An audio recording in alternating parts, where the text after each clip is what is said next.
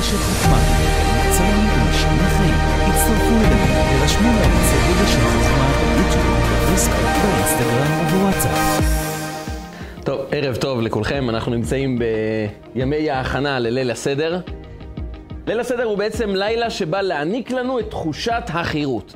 התחושה שאנחנו כל כך רוצים להרגיש חופשי, משוחרר, לא משועבד. בלילה הזה אנחנו נזכרים כמה הקדוש ברוך הוא הוציא אותנו מבית עבדים, מעבדות לחירות, אבל הלילה הזה הוא בעיקר גם נתינת כוח איך אנחנו יכולים לצאת מהמצרים הפרטית שלנו. איך אנחנו יכולים גם לחוש היום, לא משועבדים לתכתיבי החיים, למרוץ אחר הכסף והמטלות והסידורים והבנקים ומשרדים, ללכת עם הילדים למקום הזה, למוסדות החינוך, לקופת חולים. אדם לפעמים חש שהחיים מציפים אותו. הם כבר שולטים עליו. הוא כל יום מנסה לשרוד את מערכת החיים הזו. והוא מגיע לליל הסדר ואומר, אני רוצה גם לחוש בן חורין. כל הלילה הזה אנחנו אמורים להראות שגם אנחנו השתחררנו ממצרים, כי ביהדות אין רק טקסי זיכרון למה היה, זה לא רק חג שמציין מה התרחש פעם, אלא בעיקר נתינת כוח, עוצמה, הדרכה, איך לא רק בני ישראל יצאו ממצרים, אלא גם אנחנו יכולים לחוש מאושרים, חופשיים, משוחררים, בני חורין אמיתיים. וכאן אנחנו נשאלים, שואלים את עצמנו, אחד שואל את חברו, מה הדרך לאושר? מה הדרך לחירות? איך אדם יכול לחוש מסופק בחייו, שמח, מאושר, רואה שהחיים שלו הם נשלטים ולא הוא נתון למרות של תכתיבי החיים, איך יוצאים לחירות גם היום? לכל אדם יש את הרגשות שמשפיעים עליו, אירועים לא טובים שהתרחשו, מטלות, קשיים, אתגרים, זה חלק מהחיים שלנו. אבל למרות הכל הקדוש ברוך הוא בא ואומר לנו בליל הסדר, אתה יכול לחוש בן חורין. איך עושים כזה דבר? ועל זה בא רבן גמליאל. המשנה במסכת פסחים מלמדת אותנו שרבן גמליאל לימד אותנו את סוד המצווה, אחת המצוות החשובות ביותר שיש לנו בליל הסדר, סיפור יציאת מצרים. זו מצווה שאנחנו לא כל כך שמים לב אליה, אבל היא המצווה המרכזית שאותה אנחנו הולכים לקיים במצוות כל ליל הסדר, סביב שולחן ליל הסדר, אנחנו הולכים לקיים את המצווה הזו בעיקר. יש לנו את מצוות אכילת מצה. כל אדם מחויב לאכול מצה לפחות חצי, מה שנקרא גודל של כזית, שהוא צריך לאכול אותה כדי לקיים את מצוות אכילת מצה, לאכול מרור בליל הסדר, לשתות ארבע כוסות בהשיבה, גם אכילת מצה בהשיבה. ויש מצווה אחת נוספת, מצוות והיגדת לבנך. אדם מצווה לספר ביציאת מצרים. אגב, לכן קוראים לזה הגדה של פסח, כי זה הספר שאיתו אנחנו מקיימים את מצוות והיגדת לבנך.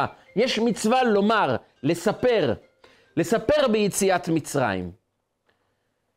ואיך מקיימים את המצווה הזו? זו שאלה ראשונה. שאלה שנייה, למה אני צריך לספר בליל הסדר על יציאת מצרים, אם בכל יום אנחנו מזכירים את יציאת מצרים? יש לנו פסוק שאומר, למען תזכור את יום צאתך מארץ מצרים כל ימי חייך. ואנחנו נציין בהגדה של פסח, שלמדו חכמינו, שאנחנו מציינים, מזכירים, חווים מחדש.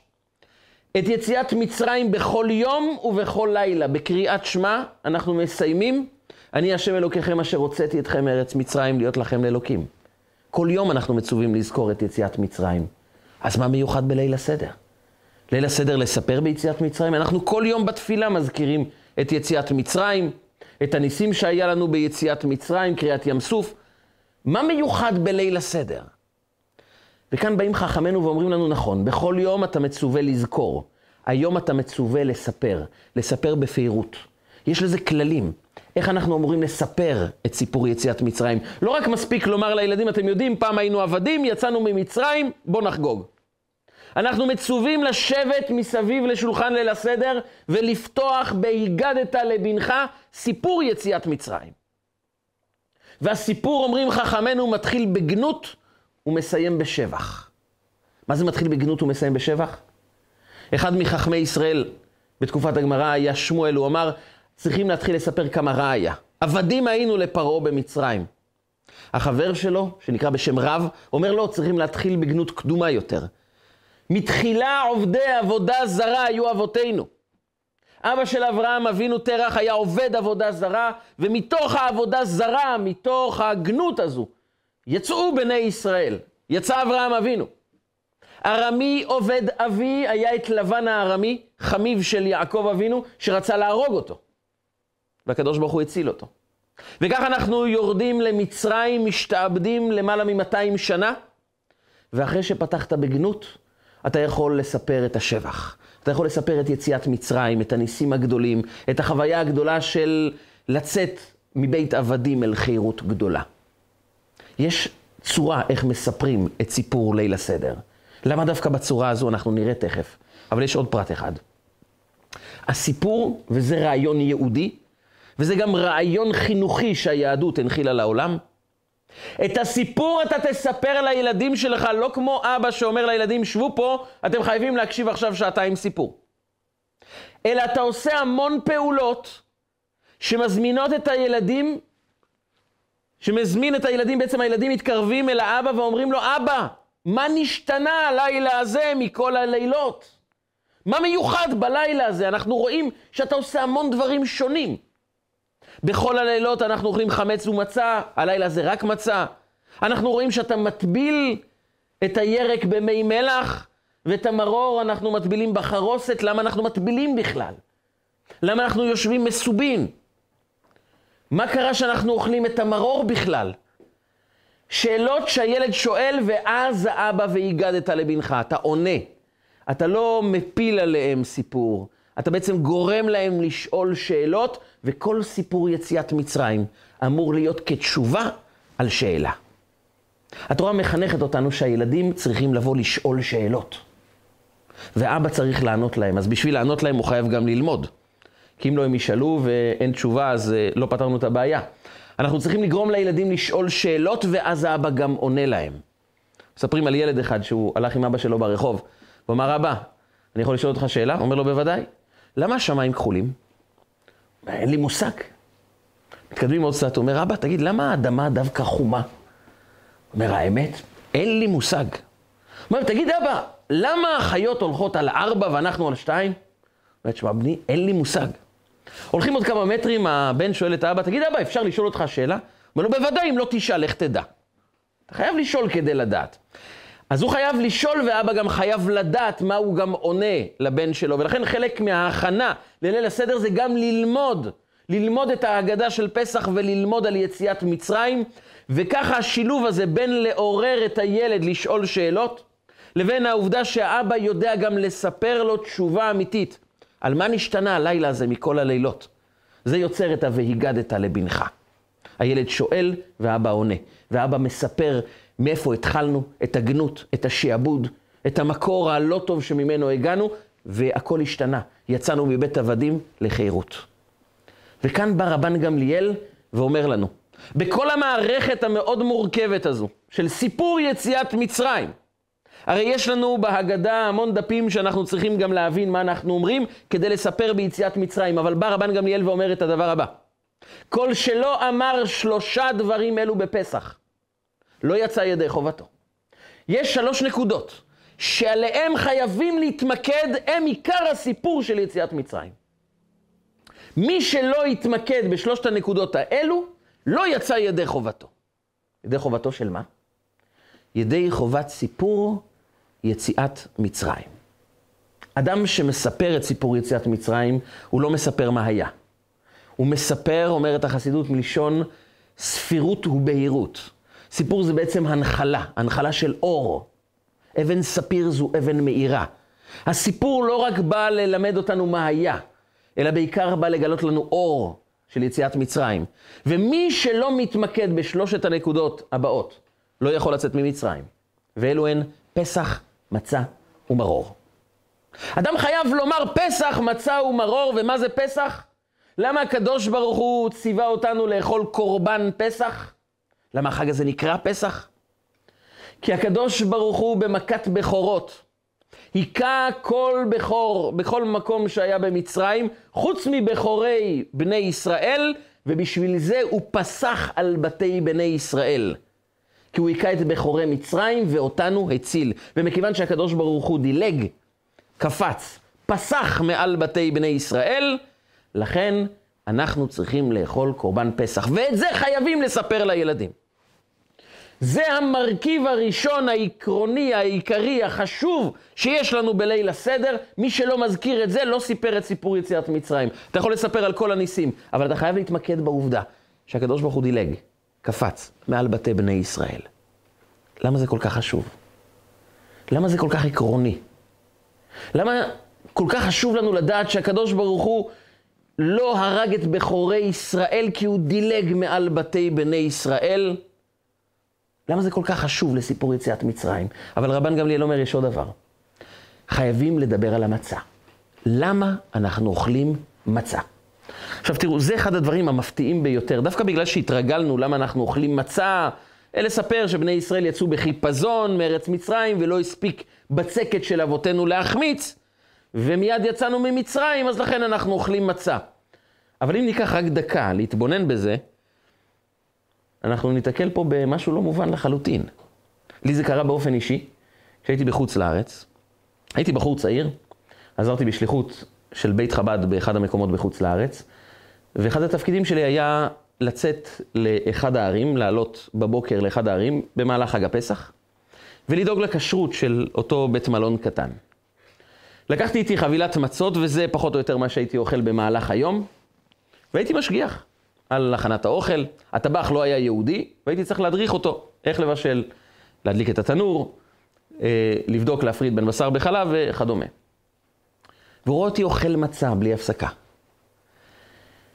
וראיתי שהוא מסתכל ומתעניין מה הסוד הקולינרי של היהודים שמסתתר בתוך הקרקר הזה.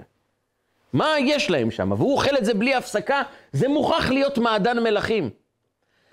הייתי מציע לו לטעום אבל הייתה בעיה אחת, המצות, החבילת מצות שקיבלתי, זה מצות שהוכנו כנראה מוקדם מהרגיל, הן היו מאוד קשות, ומכיוון שהוא היה בגיל מתקדם, חשבתי שבשביל הבריאות של השיניים שלו, עדיף שלא יאכל את המצות האלו. אבל הוא רואה אותי אוכל את זה יום אחד, יום שני, והוא בתור טבח מתעניין מאוד במאכלים שהוא לא מכיר, ועד שהוא קיבל אומץ. והוא אומר לי, אפשר לטעום קצת? אמרתי, מה שיהיה, נתתי לו חתיכה. הוא אוכל, והוא מנסה לבדוק מה המרכיבים המיוחדים שמרכיבים את המצה. והוא אומר לי, זה מיוחד האוכל? אמרתי לו, מיוחד ביותר. וזה אמור להיות מאוד טעים? אמרתי לו, לא, זה לא אמור להיות מאוד מאוד טעים, אני באופן אישי אוהב את זה, אבל זה לא אמור להיות טעים, זה מורכב מקמח ומים. מסתכל עליו ואומר, ולמה אתם אוכלים את זה? למה זה כל כך חשוב לכם לאכול קמח ומים בצורה של קרקר? ואני עומד ותוהה באמת, מה מסבירים? למה? מיד עולה לי מה שאנחנו כולנו התחנכנו מאז שאנחנו ילדים קטנים, כיוון שבני ישראל יצאו ממצרים ולא היה זמן, אז עד שהם הספיקו להכין קצת בצק, הם כבר היו חייבים לזרוק את זה לתוך התנור, יצא מצב, ועם זה אנחנו אה, יצאנו ממצרים, ולכן 3,300 שנה עם ישראל אוכל מצות, כי לא היה שעתיים לאלוקים לתת לבני ישראל שיצאו עם פיתות. עכשיו אתה מנסה להסביר את זה לגוי, הרי הוא יחשוב שאתה מטורף לגמרי. מה הסיפור בעצם? מה אנחנו אומרים ביציאת מצרים, בסיפור יציאת מצרים, שלא הספיק בצקת של אבותינו להחמיץ, עד שהקדוש ברוך הוא בא וגאל אותנו והיינו חייבים לצאת עם המצות. למה הקדוש ברוך הוא לא נתן לנו עוד קצת זמן שנצא עם לחם? הרי המצרים לא העיפו אותנו ממצרים, הם לא דחפו אותנו בכוח, אנחנו השליטים. אנחנו החרבנו, בסייעתא דשמיא, הקדוש ברוך הוא בא והחריב את הממלכה המצרית, ואנחנו יכולים לעשות מה שאנחנו רוצים. המצרים אומרים לנו, רק תצאו, מה אתם רוצים? כלי כסף, כלי זהב, בגדים, שמלות, מה שאתם רוצים, תיקחו. בני ישראל רוקנו את האוצרות של המצרים. הם עשו מה שהם רוצים. הם יכלו להגיד למצרים, שעתיים, אנחנו אופים לחם, יוצאים. לא. אבל עם ישראל יצאו בחיפזון. ולכן בא רבן גמליאל ואומר לנו, אם אנחנו לא נאמר את המצה ונדע שאנחנו אוכלים את המצה כי לא היה זמן לאפות לחם, לא יצאנו ידי חובת סיפור יציאת מצרים. שוב, זה הסיפור של יציאת מצרים, של הקדוש ברוך הוא לא נתן לנו זמן לאפות לחם. מה הרעיון שמסתתר כאן? למה זה סיפור יציאת מצרים? והדבר האחרון זה המרור. תזכור כמה היה מר. עכשיו, זה נכון שכדי לחוות את החירות, כדאי שניזכר כמה היה מר, ואז נבין כמה היה חירות. אבל המרירות היא הופכת להיות סיפור יציאת מצרים, או המרור זה רק רקע להבנת גודל הנס של יציאת מצרים. ורבן גמליאל בא ואומר, סיפור יציאת מצרים זה גם מרור. מרור הוא חלק מסיפור יציאת מצרים. וכאן מסתתר בעצם הסוד שמורכב משלושה צעדים, איך אדם יוצא ממצרים, פסח, מצה ומרור. פסח בא לומר לנו, או יותר נכון למקד אותנו, באחד מהתכונות המוזרות, המופלאות, שיש לנו בתוך הנפש שלנו. האדם לא רגוע. האדם, ככל שזה נוגע לחיים שלו, לטוב שלו, אם אדם אוהב כסף, הוא רץ כל הזמן אחר הכסף. הוא לא נרגע. אם תבוא לאדם ותאמר לו, אתה זוכה ב-12 מיליון שקלים, האם אתה שמח? אם הוא שמח זה סימן שאין לו 12 מיליון שקלים. כי אדם שיש לו כבר 12 מיליון שקלים, הוא לא מרוצה. האדם שאין לו כלום והוא שומע שעכשיו הוא מקבל 12 מיליון שקלים, הוא אומר, אין לי דרישות. קונה בית, קצת השקעות, מסדר את הילדים, אין לי דרישות יותר. הכל טוב. אבל אם לאדם יש 12 מיליון שקלים, הוא מעוניין בעוד כסף. כשיהיה לו 20 מיליון וכשיהיה לו 100 מיליון, הוא כל הזמן מעוניין להתפתח ולהתקדם. הוא כל הזמן מעוניין בעוד כסף. התלמוד קורא לזה במשפט, יש לו מנה, רוצה 200. יש לו 200, רוצה 400. אדם שיש לו 100 שקלים, הוא רוצה 200. יש לו 200, הוא רוצה כבר כפול, הוא רוצה 400. זו תכונה בנפש שכל הזמן אנחנו רוצים יותר. אדם שאוהב בגדים, מוכן להיות כל הזמן בקניית בגדים. הוא יכול לצאת כל יום למלא את הארונות, וכל הזמן יש משהו חדש שהוא רוצה לקנות לעצמו. אדם שאוהב לאכול, כל הזמן רוצה לנסות מאכלים חדשים, ליהנות עוד. אדם שיש לו כסף, הוא רוצה עוד יותר כסף. מאיפה מגיעה התכונה הזו? זה מגיע לרמות לפעמים מאוד מוזרות. אתה עומד ותוהה, יש אנשים בעלי ממון עם המון המון כסף. והם לא רגועים, הם רוצים עוד ועוד, והם עובדים מהבוקר עד הלילה. סיפר רב אחד שהוא פגש אדם שמוערך בלמעלה מחצי מיליארד שקל, בן 80. הוא פגש אותו והוא אמר לו, אני בשבוע הבא לא יכול לפגוש אותך, כיוון שאני בטיסת עסקים לסינגפור, ומשם אני טס לעוד מקום, ואני צריך לסגור כמה עסקים, עוד שבועיים נדבר. והוא הרגיש ממש פתוח איתו, הם התיידדו, והוא אמר לו, אני רוצה לשאול אותך שאלה.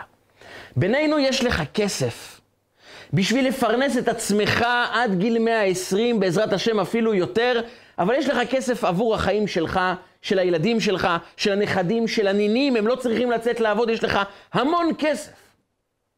למה אתה רץ עוד בגיל שלך, בטיסות ועסקים, ולסגור עוד עסקה ולאסוף עוד כסף? לאיפה אתה רץ?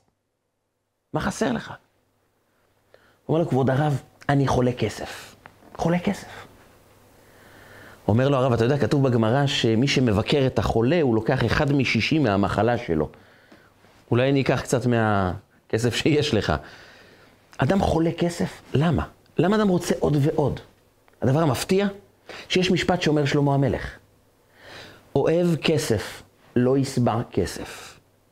טוב, זה נתון שאנחנו רואים אותו, אנחנו לא זקוקים לשלמה המלך בשביל זה. למה שלמה המלך מלמד אותנו את הפסוק הזה? אוהב כסף, לא יסבע כסף? בא התלמוד במסכת מכות, דף י', ואומר, אוהב כסף, לא יסבע כסף, זה משה רבנו. ככה לומר על משה רבנו? התשובה היא, משה רבנו לא התעסק עם כסף במובן שאנחנו מבינים, אלא כסף מלשון נחשוף, נחשפתי. כיסופים. הוא כוסף לחיי קדושה. הוא כוסף למצוות. והגמרא מספרת לנו שמשה רבנו קיים כל מצווה שהוא רק היה יכול. עד שהוא הגיע למצוות הבדלת ערי מקלט. יש מצווה בתורה שאומרת שאם רוצח בשגגה, בטעות, רצח אדם, הוא יכול לברוח לעיר מקלט שמגנה עליו מפני נקמת הדם של משפחת ההרוג. ויש שלושה ערי מקלט בעבר הירדן, ויש ערי מקלט בארץ ישראל. ומשה רבנו כבר מבדיל, אז יבדיל משה שלוש ערים בעבר הירדן, לנוס שם כל רוצח.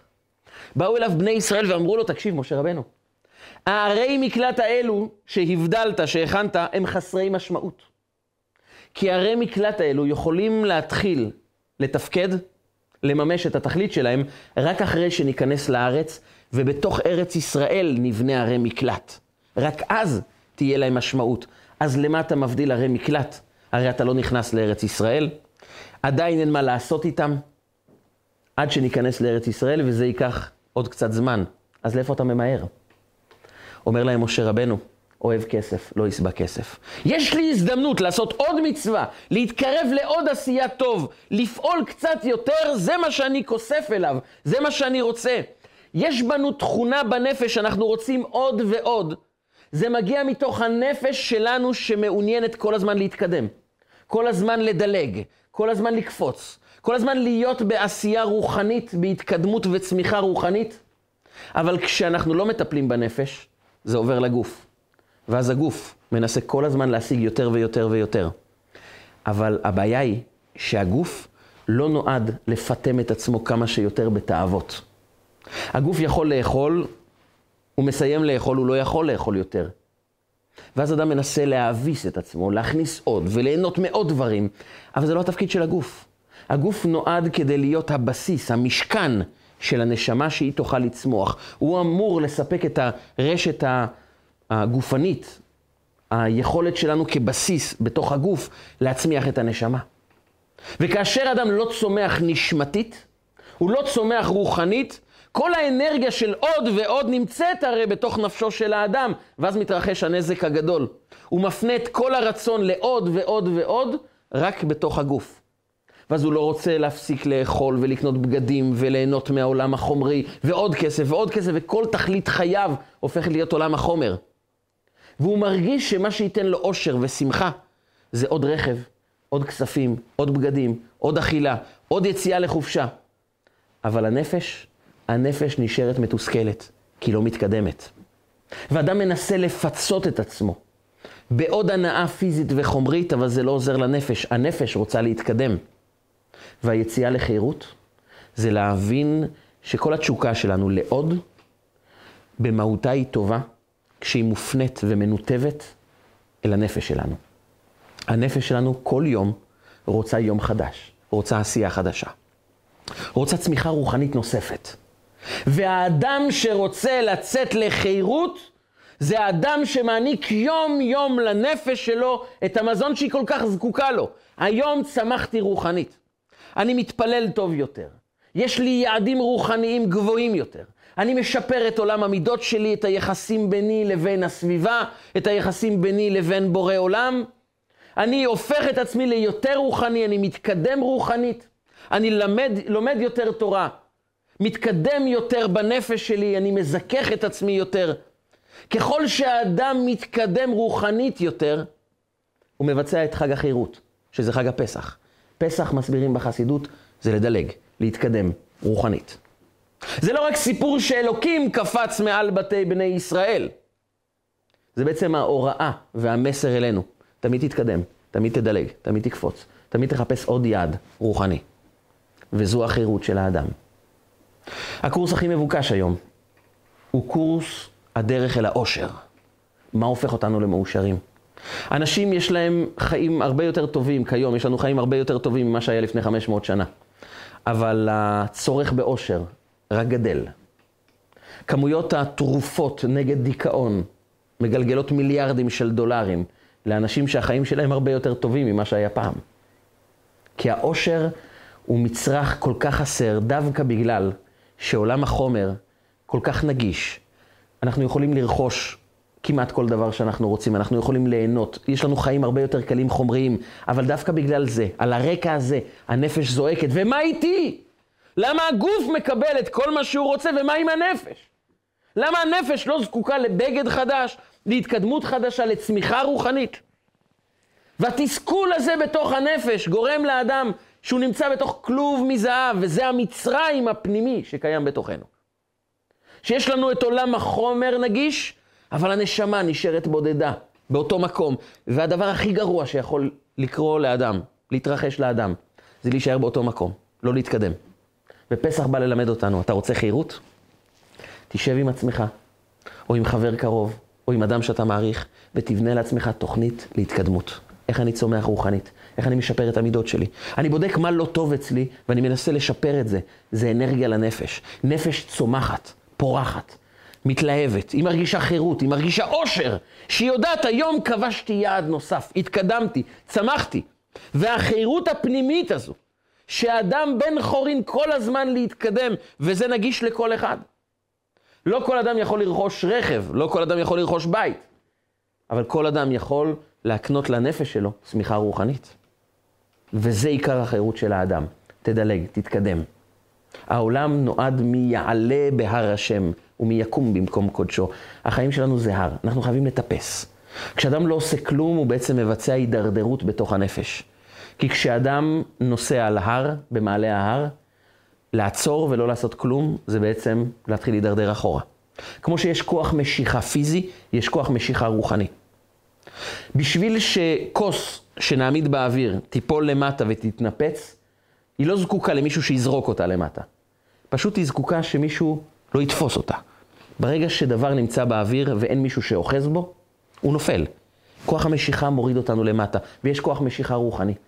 כוח המשיכה הרוחני גורם לאדם שלא עושה כלום עם עצמו, שהוא יתחיל להידרדר. הוא הופך להיות יותר אנוכי, יותר מרוכז בעצמו, יותר ברדיפה אחרי עולם החומר, והנפש נשארת בודדה, מתוסכלת, כי רוצה להתקדם, ואין דבר יותר קשה מלשים אדם בכלא. קל וחומר, נשמה. נשמה צריכה לפרוח, להתקדם. וזה סוד החירות, שעליו אומר רבן גמליאל מי שלא אמר פסח, על שום שפסח על בתי בני ישראל. הקדוש ברוך הוא דילג, הוא התקדם, והוא מוסר לנו מסר, גם אתם תצאו לחירות, צאו ממצרים, בהתקדמות רוחנית. אבל זה לא מספיק. חוץ מפסח צריכים לומר גם מצה. ומה המצה באה לומר לנו? המצה באה לומר לנו דבר אחד. יש לך הזדמנות לצאת ממצרים? אז קום ותצא. אבל אין לי לחם עדיין. אני רוצה לצאת עם פיתות, אני רוצה לצאת עם בגט. אבל יש לך הזדמנות לצאת ממצרים. בסדר, אז אני אצא עוד חמש דקות, עוד שעתיים, מה יקרה? וכאן המסר של התורה, מצה בא ללמד זריזות. המצה במהותה היא מלמדת אותנו זריזות. כיוון שבצק שתופח, זה בצק שאני נותן לו לשהות במקום, לא לזוז, תישאר פה, ונחכה לזמן שאז נוכל לשים אותך בתנור. ההתעכבות הזו היא בעצם תהליך ההחמצה, חמץ. החמצה, יש לזה שתי משמעויות. להחמיץ הזדמנות ולהפוך דבר לחמץ. באה התורה ומלמדת אותנו, כשאתה ממתין, כשאתה מחכה, כשאתה אומר, עוד שעתיים גם אפשר לעשות, אז בוא ננוח. בוא נארגן לעצמנו קצת אוכל טוב. אבל יש לך דלת פתוחה לצאת ממצרים. למה אתה מחכה? ובני ישראל ידעו את סוד המצה. שלא הספיק בצקת של אבותינו להחמיץ, אבל הם אמרו, לא משנה אם נצא עם מצה, או עם לחם, או בכלל עם שום דבר. הדלת לחירות נפתחה, עכשיו יוצאים. לא מחכים ולא ממתינים שנייה אחת. אם ברורה לנו הדרך, אם ברור לנו שאנחנו צריכים לצאת ממצרים, כל הסיפור אם יש לנו מצות או אם יש לנו לחם, הופך להיות שולי לחלוטין. יש לך הזדמנות לצאת ממצרים, אז קום ותצא. זו הזריזות. והמצה, כל הזמן לשים אותה, ובתוך כמה דקות כבר מכניסים אותה לתנור, לא נותנים לה להמתין. אתה יודע מה צריך לעשות? אז קום ותעשה. אל תחכה. אל תגיד מחר יהיה יותר טוב, מחר לא יהיה יותר טוב, מחר יהיה יותר גרוע. איך אנחנו יודעים את זה? זה מלחמת עמלק הראשונה של עם ישראל. משה רבנו רואה את עמלק שבא להילחם נגד העם היהודי, זו הייתה הפתעה מוחלטת. כי מי האמין שמישהו יילחם נגד עם ישראל שהחריבו את הממלכה המצרית? שים סוף נקרא לשתיים? שכל העולם כולו נבהלו מפני בני ישראל? אז נבהלו אלופי אדום, אלי מואב, יוחזמו רעד, נמוגו כל יושבי כנען. ועמלק לא אכפת לו, הוא בא להילחם בעם ישראל. ומשה רבנו אומר, מלחמה, מלחמה, הוא קורא לתלמיד שלו יהושע ואומר לו את המשפט הבא: בחר לנו אנשים, וצא יילחם בעמלק מחר. ואז מספרת התורה שבתחילת המלחמה משה רבנו עולה להר, מרים את הידיים שלו, כי הוא יודע שכאשר הידיים שלו למעלה, הוא מפנה את ליבם של ישראל לאביהם שבשמיים, ואז הם מנצחים את המלחמה. וידי משה כבדים. הידיים הופכות להיות כבדות. ושואלים חכמינו, למה הידיים שלו הפכו להיות כבדות? הרי משה זה אדם רוחני, הגוף שלו נתון למרות הנפשית, לנשמה. מה פתאום הידיים נהיות כבדות שצריכים שאהרון וחור יתמכו בידיו? למה? אומר רבי יונתן בן עוזיאל, לפי שהוא דחה את המלחמה למחר, ידי משה הפכו להיות כבדים. כי למה דחית את מה שאתה יכול לעשות היום, מחר? מאיפה התכונה הזו שנכון זה חשוב לעשות, אבל מחר יהיה יותר טוב? הדחיינות הזו, חוסר הזריזות הזו, היא הדבר שמעכב את החיים שלנו, והתורה באה ואומרת, וידי משה כבדים, למה? כי חשבת מחר יהיה יותר טוב, אתה רואה שהידיים רק הופכות להיות יותר כבדות. זה רק מקשה על החיים. כי בעצם אדם נתון בבריחה מהעשייה של עכשיו, הוא מרגיש שמאוחר יהיה יותר טוב, ואז חסרה לו הזריזות, ההתלהבות, ההתמקדות במטרה. פסח בא לומר לנו, תתמקד במטרה. מצה זו, אומר רבן גמליאל, שאנו אוכלים על שום מה, על שום שלא הספיק בצקת של אבותינו להחמיץ. הם יכלו להישאר עוד כמה שעות, ויצאו כולם עם לחמים טובים, ריחניים, טריים, טעימים, אבל הם לא חיכו. כי אם הדלת נפתחת ליציאה לחירות, אז קום ותצא לחירות, אל תמתין. וזה היה סודו של אברהם אבינו. בעל הטורים, אחד מיסודות ההלכה, נקרא ספר הטורים, שכתב אה, בעל הטורים, בנו של הראש, רבנו יעקב, בעל הטורים, והוא כותב שם בסימן תי"ז, שחג הפסח הוא כנגד אברהם אבינו. אתה שואל, מה הקשר בין חג הפסח לאברהם אבינו? אז יש לנו פסוק.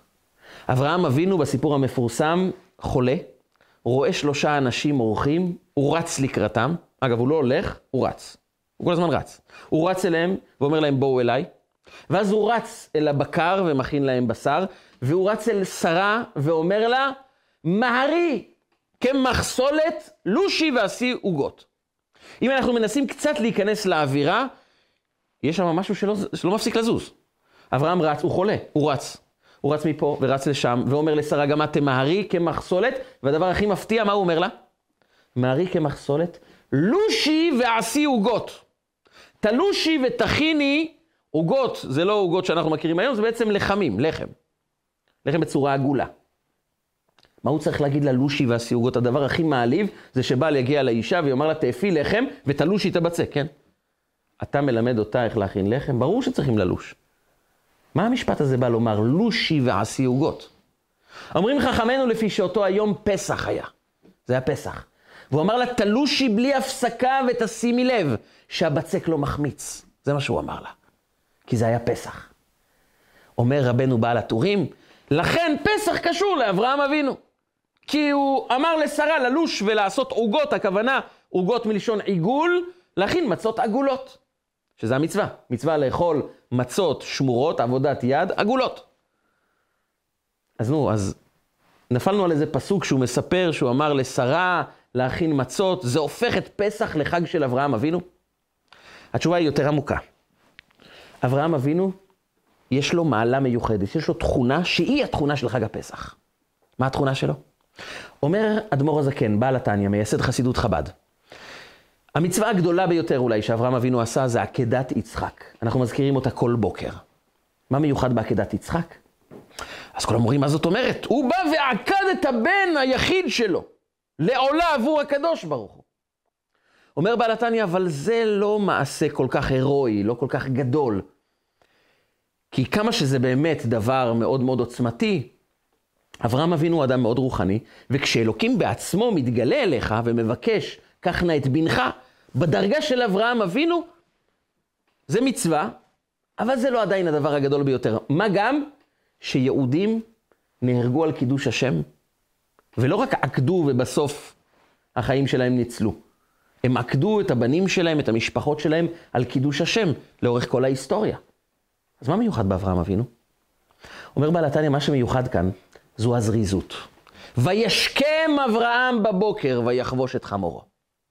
הוא אמר, אני צריך לעשות את זה? הוא אמר לי, מחר? אז מחר נעשה את זה בשעות הצהריים, ערב. הוא קם מוקדם בבוקר. כי הוא אמר, מצווה הבאה לידך, אל תחמיצנה. מה זה להחמיצנה? תחמיצנה? להחמיץ, שוב, זה לפספס את ההזדמנות ולהפוך להיות חמץ. חמץ זה לאבד הזדמנויות. חמץ זה להמתין בעוד חמש דקות. חמץ זה לומר מחר, זה חמץ. זה להחמיץ את מה שעכשיו אתה יכול לעשות, תעשה את זה. בעוד חמש דקות תוכל לעשות משהו טוב יותר. מי אמר שמה שאתה יכול לעשות עכשיו תוכל לעשות גם בעוד שעה? אולי זה ייעלם? אברהם אבינו מבין שסוד החיים זו זריזות. זריזות זה לא פזיזות, פזיזות זה לעשות בלי לחשוב. אבל כשאדם מבין מהי המטרה, הוא יודע מה הוא צריך לעשות. למה אתה ממתין? למה אתה מחכה? תהיה בזריזות. אומר הבעל שם טוב הקדוש, שאברהם אבינו לקח את שני נעריו איתו בעקדת יצחק. מה זה שני נעריו? זה לא רק שני נערים שילוו אותו, אלא את שנות נעוריו. הנעורים הם שנים שמתאפיינים בזריזות, בעשייה, במרץ, בהתלהבות. אברהם אבינו, בכל גיל, לקח את שני נעריו איתו. הוא תמיד לקח את שנות הנערות שלו. הוא תמיד הרגיש התלהבות, הוא תמיד היה בזריזות, הוא תמיד הזדרז. הוא תמיד אמר, אם אני מבין שזה מה שצריך לעשות, אני לא מתעכב שנייה אחת, וישכם אברהם בבוקר. הוא מל את עצמו בבוקר. זריזין מקדימים למצוות. סוד החירות זה בעצם, אל תאבד את ההזדמנויות שלך. תיכנס למצב רוח של עשייה בזריזות, בהתלהבות. אדם אומר לעצמו, אבל אני לא מתלהב, אין לי כוח להזדרז. אז הסביר הרבי מלובביץ' שיש דברים שנוצרים בתוך הנפש כאשר אתה מתחיל לעשות אותם מכני, מה שנקרא בלשון החסידות בקבלת עול. ככה צריך לעשות. תתרגל שמה שאתה עושה, אל תעשה את זה כמי שכפאו שד, אני חייב לעשות ולאט לאט. אתה יודע שצריך לעשות את זה? תעשה את זה בזריזות. תעשה את זה בהתלהבות. נכון שזה עדיין מכני, אתה לא מרגיש. אבל כשתתחיל לפעול ממקום זריז, שאתה עושה את הדברים עכשיו, כי אני מבין שזה מה שצריך לעשות, אז אני מפנה הכל ועכשיו עושה את הדבר הזה. זה ייתן לך בתוך הנפש סוג של אנרגיה, שעכשיו אתה תתחבר למה שאתה עושה. עכשיו אתה תנצל את ההזדמנויות, ועכשיו אתה תתחיל גם להיות מאושר, בהתלהבות. כי האדם שדוחה דברים, זה אדם שלא רוצה לחוות את החיים, שלא רוצה לעשות את מה שבאמת טוב עבורו. והוא דוחה, הוא אומר עוד יומיים, מחר, עוד חמש דקות. והמצע בא לומר לנו, על שלא הספיק בצקת של אבותינו להחמיץ. המצע זה בעצם המסר לילדים. אתם רואים את המצע הזאת? 3,300 שנה אנחנו אוכלים את המצע הזאת, כי בני ישראל לימדו אותנו דבר אחד. אתה יכול לצאת ממצרים, אז קום תצא. אז פשוט תעשה את הדברים. מתוך התלהבות, מתוך הבנה שיש עיקר ויש טפל. יש דברים שהם חשובים באמת ויש דברים שהם חשובים אבל פחות. ותמיד תתמקד במה באמת חשוב, ואליו תלך, גם אם זה יהיה במחיר שהלחם לא טפח. אבל אז הרווחת, שאתה מזדרז, שאתה יודע מה נכון, ואתה ניגש למה שנכון, ומוותר על מה שפחות חשוב. וזה המסר של אברהם אבינו, הוא תמיד הזדרז, ולכן פסח כנגד אברהם אבינו, מעריק כמחסולת לושי ועשי עוגות. כל המצה זה בעצם זריזות, לא נותנים לה לטפוח, לא משאירים אותה. אומר בעל ספר החינוך, אחד מגדולי רבותינו הראשונים, שהמסר העיקרי של המצה זה העובדה שאדם צריך כל הזמן לשאול את עצמו, האם אני מזדרז, או האם אני ממתין בחיים שלי? האם אני פשוט נותן לדברים להתרחש לבד, או שאני לוקח אחריות ומזדרז ועושה את הדברים האלה? זה היסודו של אברהם אבינו. אני מבין שצריך לעשות משהו, אז עכשיו אני עושה אותו. אני לא יודע מה יהיה יותר מאוחר. מחר וידי משה כבדים. אמרו תמיד בחסידות שהפיקח מבצע מיד. האדם הפחות חכם דוחה דברים למחר. הדחיינות זה בעצם סוג של עצלות. מסבירים רבותינו שבעצם הגוף שלנו הוא נברא מהעפר. ומכיוון שהאדם נוצר עפר מן האדמה, העפר כל כולו זה שקיעה, זה חומריות, זה להיות במקום, זה לנוח. ולכן הגוף כל הזמן דוחף אותנו לשקיעה במקום, למנוחה, לאל תעשה, אל תזוז. המקום היחיד שאדם זז, זה כאשר הגוף אומר לו, תזוז, כי אני רוצה לאכול. תמהר לחנות, עוד רגע זה נסגר, תקנה לנו איזה מאכל טעים. או תרוץ לעבודה, תביא כסף. זו לא זריזות אמיתית, כי זו זריזות שמשרתת מטרות חומריות. אז הגוף שבמהותו הוא חומרי ומעוניין להישאר במקום, דוחף את האדם להזדרז כדי לרכוש או ליהנות מדברים שישאירו אותו במקום. הזריזות האמיתית היא זריזות רוחנית. זריזות שלא באה לספק תאוות, צרכים, יצרים פיזיים חומריים. זריזות לקדושה, של רוחניות, של צמיחה. וכאן אדם מתחיל לצאת לחירות. שהוא קודם כל מבין, אני צריך להתקדם, אבל ההתקדמות היא נעשית בהתלהבות, בזריזות. אני מבין שזה מה שאני צריך לעשות, אז אני לא דוחה למחר, עכשיו אני מתחיל. זה הרגע, הרגע הזה, זה הרגע של החיים. בתורה, הרגע הנתון עכשיו, הוא נקרא חיים. כעת חיה ולשרה בן. אומר הרלב"ג, אחד מגדולי המפרשים, שכעת, הרגע הזה, זה הרגע של החיים. האדם שמזדרז, הוא מבין שיש פוטנציאל של חיים ברגע הזה. למה אתה דוחה את עצמך? פשוט תקום ותעשה את הדברים. וזה המסר של המצה, אומר רבן גמליאל, אתה צריך לזכור שלא הספיק בצקת של אבותינו להחמיץ. ועם ישראל יצאו. כי הם לא התמקדו באיזה אוכל נאכל, אלא בהזדמנות שיש להם. וברגע שיש לך הזדמנות, אז קום ותנצל את ההזדמנות הזאת. תצא ממצרים. הזריזות של אברהם אבינו היא היסוד של עם ישראל. להזדרז, לעשות. אז אדם הופך להיות שמח שהוא מנצל את החיים שלו, שהוא שולט על החיים שלו, ולא נגרר אחרי תכתיבים של העולם ואחרי יצרים שקשורים עם הגוף, עם העפר, ששמים אותנו תמיד במקום. להזדרז, לעשות. זו לא פזיזות, זה אחרי הבנה של מה אני אמור לעשות, מה נכון בחיים. כשזה נכון, אז קום ותעשה. עכשיו, אל תחכה למחר. ואז יש את הדבר השלישי, מרור. אחרי שאדם מבין, אני חייב להתקדם, להפנות את האנרגיה הזאת של ההתקדמות, של פסח, להתקדם נפשית, לצמוח. ולהבין שכשאני מבין מהי הצמיחה האמיתית שלי, אני פשוט עושה את זה כעת ומזדרז ועושה את זה. ואדם מרגיל את עצמו להתחיל לעשות את הדברים גם אם זה קשה לו, אבל הוא מזדרז, הוא עושה את הדברים, מגביר את קצב ההליכה שלו. לא צריכים ללכת לאט לאט, הוא עושה את הדברים. במתינות, בהתיישבות, אבל זה לא סותר את הזריזות. אני מבין מה אני צריך לעשות, ואני לא דוחה את השעה. אני לא ממתין, אני פשוט מזדרז לעשות. זה מכניס את האדם לאנרגיה של עשייה. ככל שאדם רוצה יותר לשבת, הוא הופך להיות יותר עצלן, יותר נתון לשליטה של החיים, פחות שמח, יותר נשלט ופחות שולט. והזריז, הזריז מלא באנרגיה. הוא מרגיש שהוא יוצר, הוא מרגיש שהוא מניע את הגלגלים, הוא מתקדם, והכל מתוך התלהבות. ואז בא רבן גמליאל ואומר, המרור. איך אתה מסתכל על הרגעים המרים? נכון שהמרור הוא מזכיר לנו את הדברים הלא טובים, ואז בעצם אנחנו מבינים כמה נגאלנו ויצאנו מבית עבדים, אבל התורה רוצה לומר לנו, אחרי שאתה מתקדם ואתה מנצל הזדמנויות, מה אתה עושה כשאתה פוגש קושי? כשאתה פוגש מרור, מה אתה עושה? מה המבט שצריך שכל אדם ירכוש כאשר הוא מסתכל על המרור של החיים שלו? והלל הזקן בא ולימד אותנו כלל גדול בחיים. אנחנו נגיע לזמן שקוראים לו כורך. אנחנו כורכים בתוך המצה את המרור, בזמן שבית המקדש היה קיים גם בשר של קורבן פסח, והלל הזקן היה כורך פסח, מצה ומרור ואוכלן יחד, כדי לקיים על מצות ומרורים יאכלו. המצה, שזה שיא פתיחת הדלת לחירות, והמרור, שזה שיא הביטוי למרירות, הוא היה כורך אותם יחד. למה? הלל הזקן לימד אותנו כלל. תמיד בתוך קושי, אתה יכול להסביר לך כמה זה קשה, אבל זה לא מקדם אותך לשום מקום. ואתה יכול להסביר לעצמך מה אני צומח, מה אני לומד, מה טוב יש לי במקום הזה. כמה שזה קשה להבין, כי הנטייה של הגוף, מכיוון שהוא עפר, מכיוון שהוא שוקע במקום, זה כמה שיותר להתמקד בכמה לא טוב. כי זה מבטיח לו הבטחה אחת, אתה יכול להישאר איך שאתה, ולשקוע.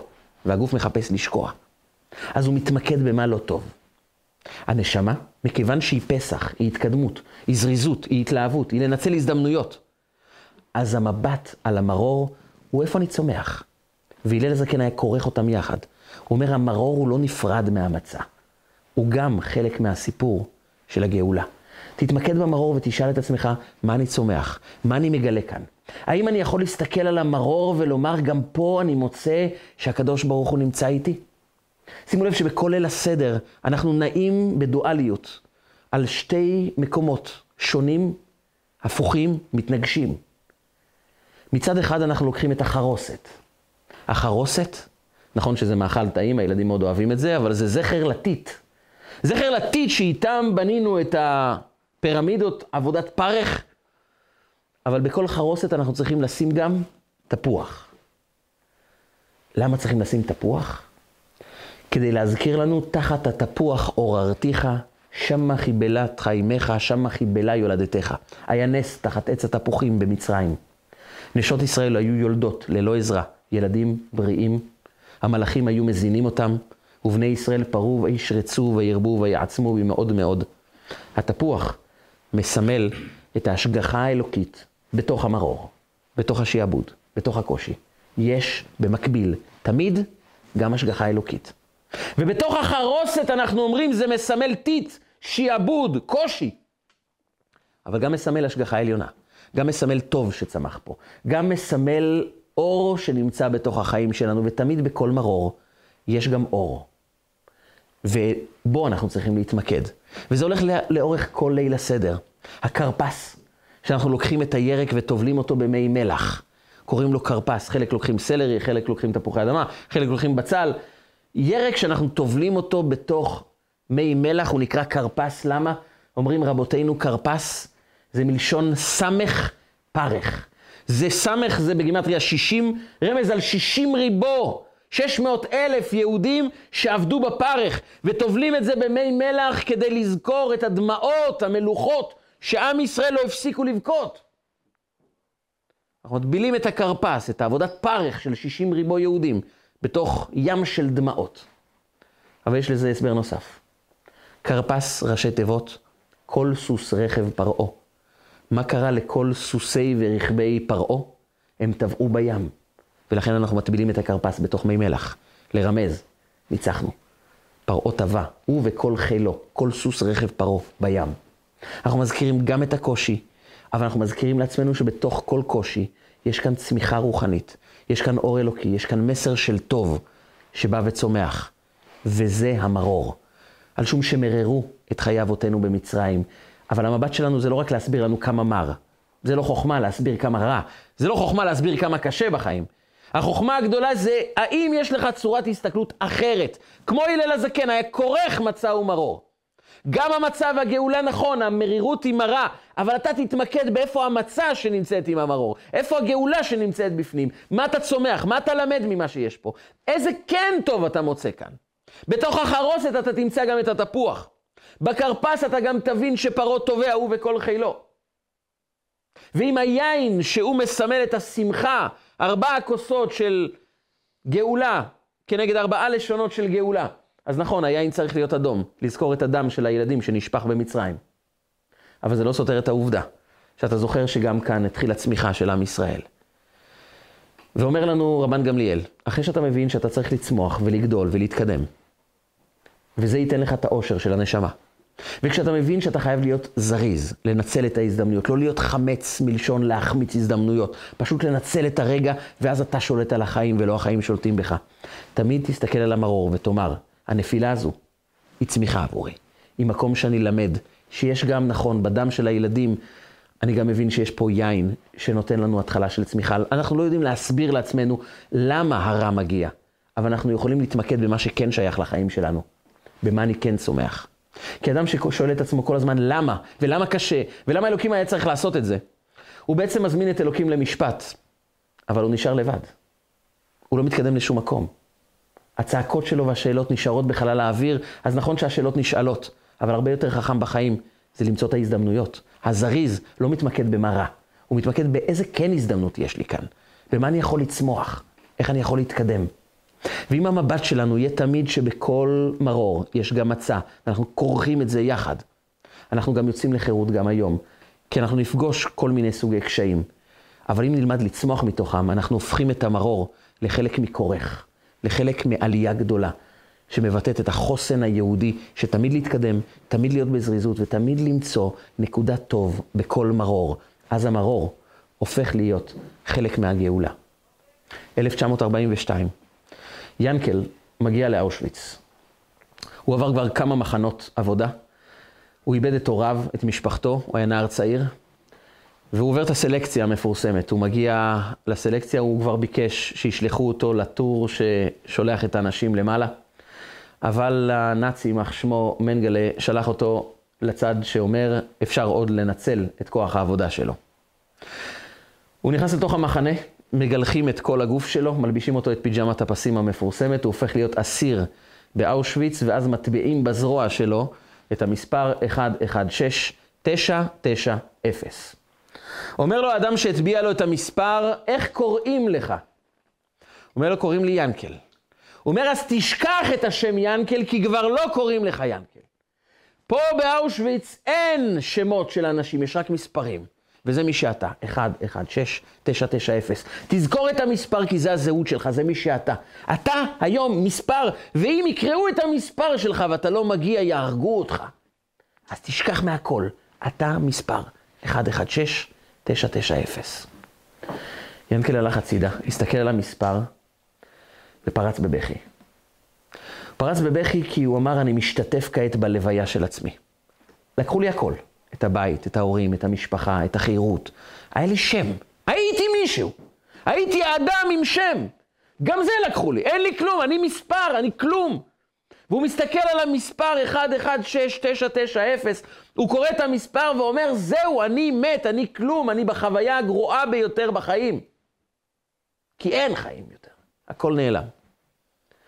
והוא בוכה ומסתכל על המספר ובעצם משתתף בלוויה של עצמו. ופתאום הוא התחיל לחבר, לחבר את המספרים. הוא אהב תמיד לחבר מספרים יחד, למצוא את המספר הסופי של כל סדרת מספרים, למצוא גימטריה. והוא מחבר את המספרים 1, 1, 6, 9, 9, 0. הוא התחיל מהסוף. 0, מהסוף הוא התחיל 0 ועוד 9 ועוד 9, 18, ועוד 6, 24, ועוד 1 ועוד 1, 26. והוא נזכר ש-26 זה הערך המספרי של שם הוויה, י' וה' והאות ו' והאות ה', שמו של הקדוש ברוך הוא, י' כ' ו' כ', 26, ויש לו 26 על הזרוע. הוא לרגע נעצר, ופתאום הלם בתוך המוח שלו רגע מהעבר, רגע מהילדות שלו, שהוא היה עם אבא שלו. הוא היה נכנס בליל שבת לבית הכנסת, קצת יותר מוקדם עם אבא, והם היו שרים את שיר השירים אשר לשלמה. ושם היה פסוק, שהקדוש ברוך הוא מבקש מעם ישראל. סימני כחותם על ליבך, כחותם על זרועיך. הקדוש ברוך הוא מבקש שאני אהיה חתום בלב שלך, וגם חתום בזרוע שלך. ופתאום אני מבין, הוא קם באמצע אושוויץ, בתוך כל העשן והקולות, נביחות הכלבים, ואומר, ריבונו של עולם, עד היום היית חתום בלב שלי, אבל מהיום אני יודע שאתה חתום בזרוע שלי. אני מקיים סימני כחותם על ליבך, כחותם על זרועיך. הוא היה קם כל יום, והמספר הזה, שלפני כמה דקות, ביטא עבורו את סיום החיים, את הלוויה שלו, ביטא פתאום את הנוכחות של הקדוש ברוך הוא איתו ביחד. הוא היה מסתכל על המספר, קורא 116, 990. גם כי אלך בגיא צל מוות, לא ירא רע, כי אתה עמדי. המספר הזה אומר לי שאתה תמיד איתי. אומר רבן גמליאל, כל שלא אמר שלושה דברים אלו בפסח, לא יצא ידי חובתו, פסח מצא אבל גם המרור. כשתסתכל על המרור ותאמר גם פה, בתוך ההסתרה הזאת, הקדוש ברוך הוא נמצא איתי. אז אתה הופך להיות בן חורין. הוא אומר, עברתי את כל המלחמה עם המספר הזה. וכשהגעתי לארץ, התגוררתי בתל אביב, ואז ערב פסח, אחרי תפילת חג, רגע לפני שאנשים הולכים לבית לחגוג את ליל הסדר עם המשפחה, שולחן ערוך, הוא ביקש מהרב לומר כמה מילים, והוא סיפר להם את הסיפור הזה. והוא אמר להם, תמיד תזכרו שחירות אמיתית זה לא כמה כסף יש לך בבנק. חירות אמיתית זה לא באיזה מנורות אתה משתמש בבית. לא כמה אוכל יש לך על השולחן. חירות אמיתית זה אתה יודע שיש בתוכך י' כ' ו' כ'. גם כי אלך בגיא צל מוות לא ירא רע כי אתה עמדי. כשאתה מסתכל על המרור ואתה אומר לו, אני לעולם לא יאמין במרירות. אני תמיד יאמין בי' כ' ו' כ' שנמצא אצלי. אני תמיד יאמין בטוב שמתחיל לצמוח מפה. אז אתה בן חורין, אף אחד לא יכול לקחת ממך שום דבר. כי גילית את החוסן האמיתי שמסתתר בתוך המרור. ועם פסח, מצה ומרור, אנחנו מסתכלים בנקודת הטוב, ומתוך התלהבות והתקדמות, אנחנו מגלים את האור שבתוכנו, את החוסן הזה, שאותו אנחנו מנחילים לנו, לילדים שלנו. אנחנו אומרים להם, מעולם לא יקום אדם שיוכל לקחת את החוסן האמיתי של העם היהודי. זה עם שבכל מרור מוצא את הטוב. הוא תמיד מתקדם, הוא תמיד צומח, והכל בהתלהבות ובשמחה. זה חג החירות שלנו. ועם החירות הפרטית שלנו, נזכה לחירות שלמה, לגאולה שלמה. משיח צדקנו במהרה בימינו, אמן ואמן. רגע של חוכמה, רגעים קצרים ומשנה חיים. הצטרפו אלינו, הרשמו לערוצי רגע של חוכמה ביוטיוב, בפייסבוק, באינסטגרם ובוואטסאפ.